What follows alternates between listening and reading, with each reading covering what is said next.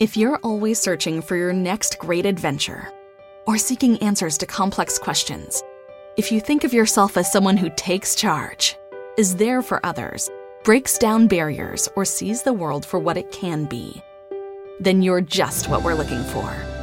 CIA is searching for women of all skill sets with these traits and others to join the Directorate of Operations and help protect our nation. Visit cia.gov/careers. See yourself here. This is the happy hour. You guys going to happy hour? Coming at you live from the heart of Lincoln, America. Yeah, I'll maybe I'll come for a couple. Here are your hosts, Nick Sainert. I want to know what it's like to commit a crime without having to spend time in jail. And Enrique Alvarez Clary. C is for chunk. Brought to you by Empire Fence and Netting on 93.7 The Ticket and theticketfm.com.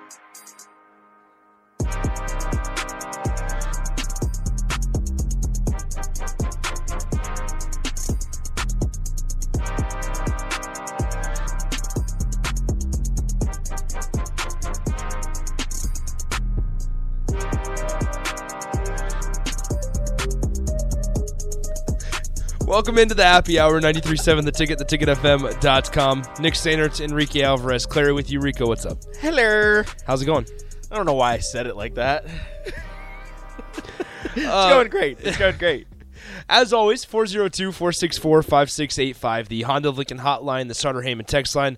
Those are open for you guys the entire show today, as well as the Sartor Hamann Jewelers video stream, Facebook, YouTube, Twitch, and Twitter. The open might sound a little different tomorrow. Yes, we're getting a new open Yes. across the board. Everybody is. Everybody gets new opens and new rejoins. and new rejoins. Everything will be new. Complete fa- facelift. And that's all I'm going to say about that. So there you go. It's basically plastic surgery. Yeah. And I because, am the surgeon. Because on the outside, it looks different. It sounds different. But on the inside, But on the inside, we're the same. still the same. Same, same, but different. Different. anyway, uh, once again, 402 464 5685. Okay, Great show. plenty of stuff to get to today. Uh, we'll start it out with a little bit of a, a women's basketball talk as Nebraska demolishes top 25 Illinois on the road last night. It's back on the right track. Makes makes things a little interesting for the future here. Um, and then I also want to talk a little bit of Husker recruiting as Carter Nelson is just racking up the offers, and a lot of people are, are taking note of it. Um, but he may be just as big of a recruit for Nebraska as as potentially um, Dylan Raiola. Now, obviously, the position plays a, a factor in that.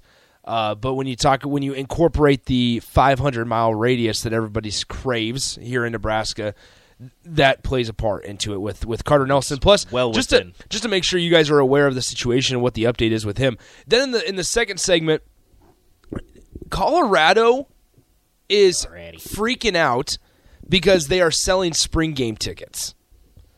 And so, like I- the university or the state? well, the university is selling the spring game tickets. Yes, but uh, who who is freaking out?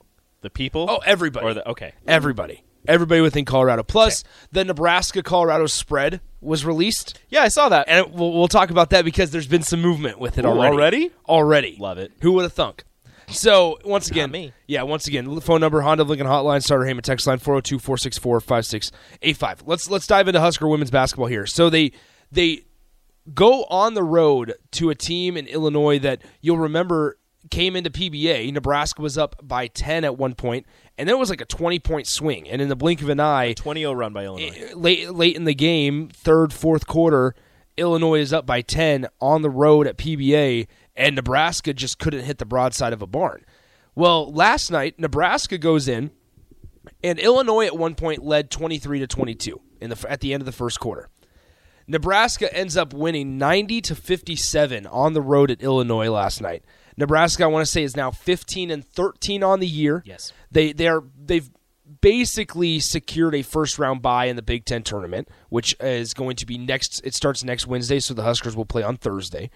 Um, they will. They have one game left against Northwestern at home. That'll be the senior day.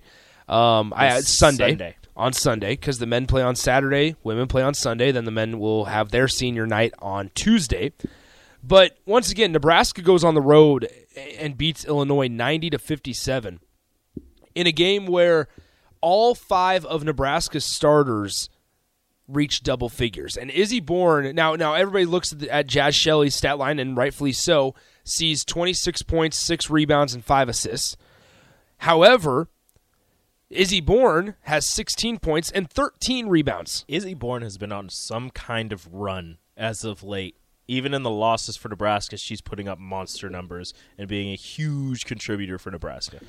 So when you a couple things that jump out to you on the the stat sheet right off the bat, overall pretty clean game. You had Nebraska commit nine turnovers while Illinois committed six turnovers. So a game that had 15 total turnovers, right? Mm-hmm. For for the mathletes out there. And then in addition, Nebraska out rebounds Illinois by 20, 44 to 24. Disgusting. And on the defensive glass specifically, they out rebound the Fighting Illini 36 to 15 on the defensive glass. Now, part of that is because Nebraska was shooting lights out from the field. 59%. 59% from the field 42% and three. and 42% from 3. They go 8 or excuse me, yeah, 8 of 10 from the free throw line. Um and It's not a lot of free throws. Like you, I mean, like you no, said, it was well, a clean it's, it's game. a clean game.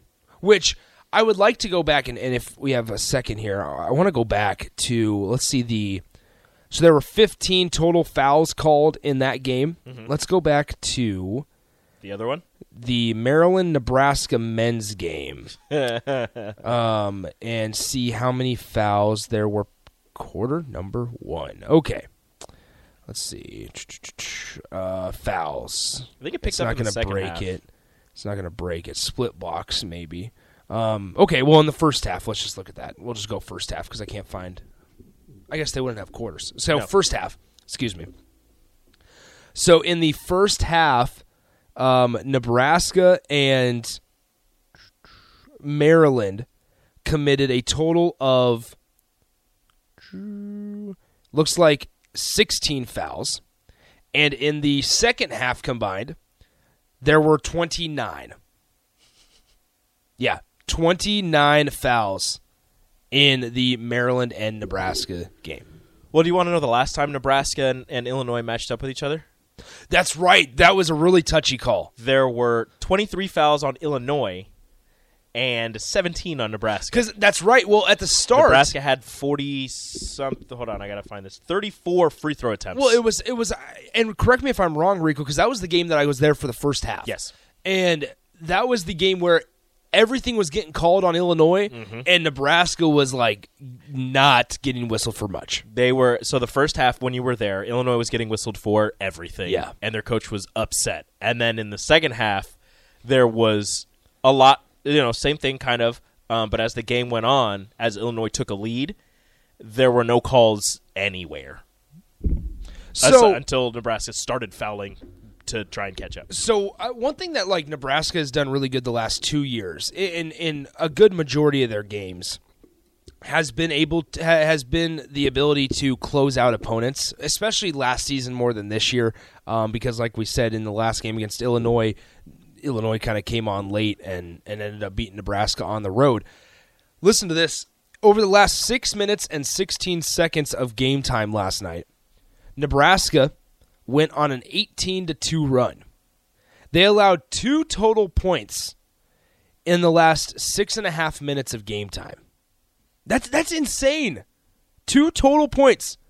And and when you look at And okay, they were playing so they were playing stifling defense because uh, Maryland was trying they they almost completely gave up on taking threes and were just trying to get any kind of bucket that they could. So they were driving to the to the rim, um, taking short mid range or trying to get layups, and just couldn't get anything. And Nebraska was just running like a free flowing offense, although they were up by enough already. They were just kind of running, and if somebody got a shot, they were taking it. I mean, they Nebraska within the last couple of minutes had at least four wide open three pointers, and I'm pretty sure they made three of them. So Nebraska in the fourth quarter allowed four points in the paint, two points off the bench, and Illinois in the fourth quarter alone just scored ten points. They uh, were held.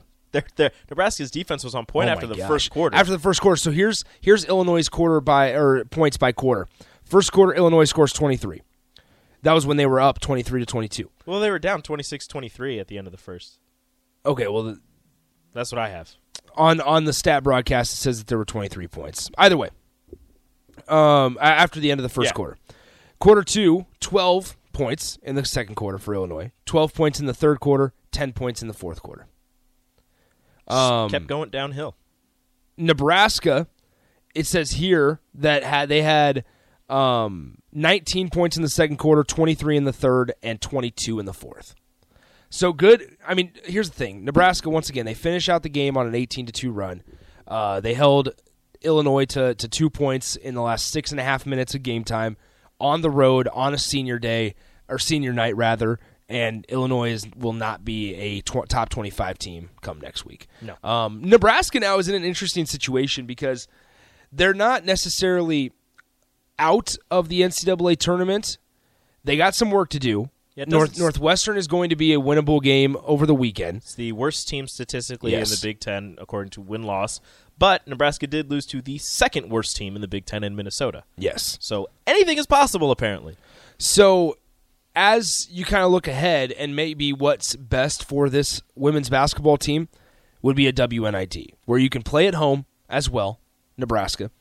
Um, you'll remember last year Nebraska was in the NCAA tournament and got bounced in the first game against Gonzaga. But now, as as you go forward, they'll they'll be able to draw a decent crowd to PBA if it's the WNIT. People, people will still come out. So, according to last week's bracketology, which was released, updated on the 21st, so two days ago, Nebraska was part of the next four out. Um, so, the first four out are Arkansas, St. John's, Oregon, Missouri. Nebraska is the first team on the next four out. There it is.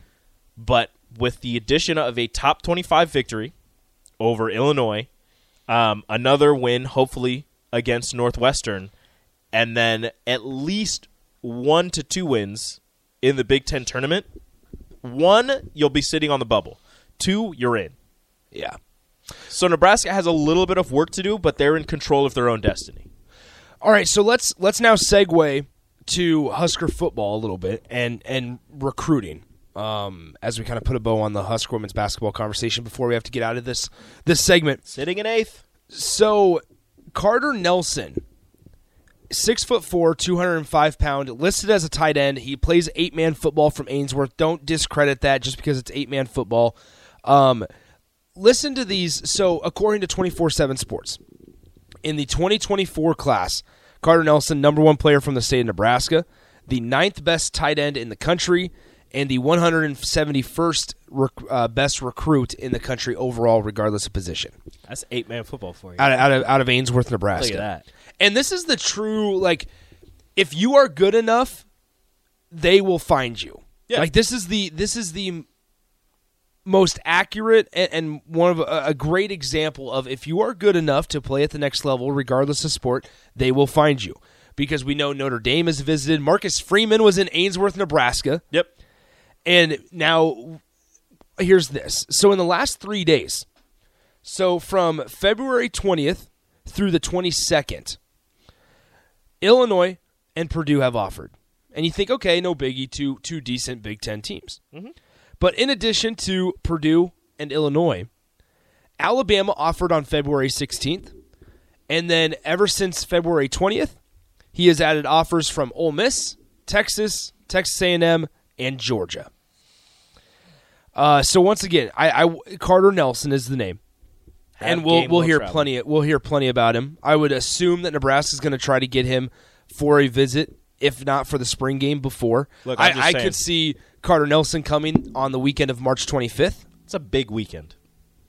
And adding Carter Nelson to that would only make it bigger. because it's important. He's the also, number one player in the state. Of course, he's got to be there. It's also very important when you bring a high profile quarterback to campus that you also try to invite wide receivers and guys that are going to be around him. The weapons he will be using. yeah. It, it's important to to surround him on the visit with guys that and if you can bring a guy of Carter Nelson's caliber to campus on that same day, perfect. But here are the statistics for eight man football.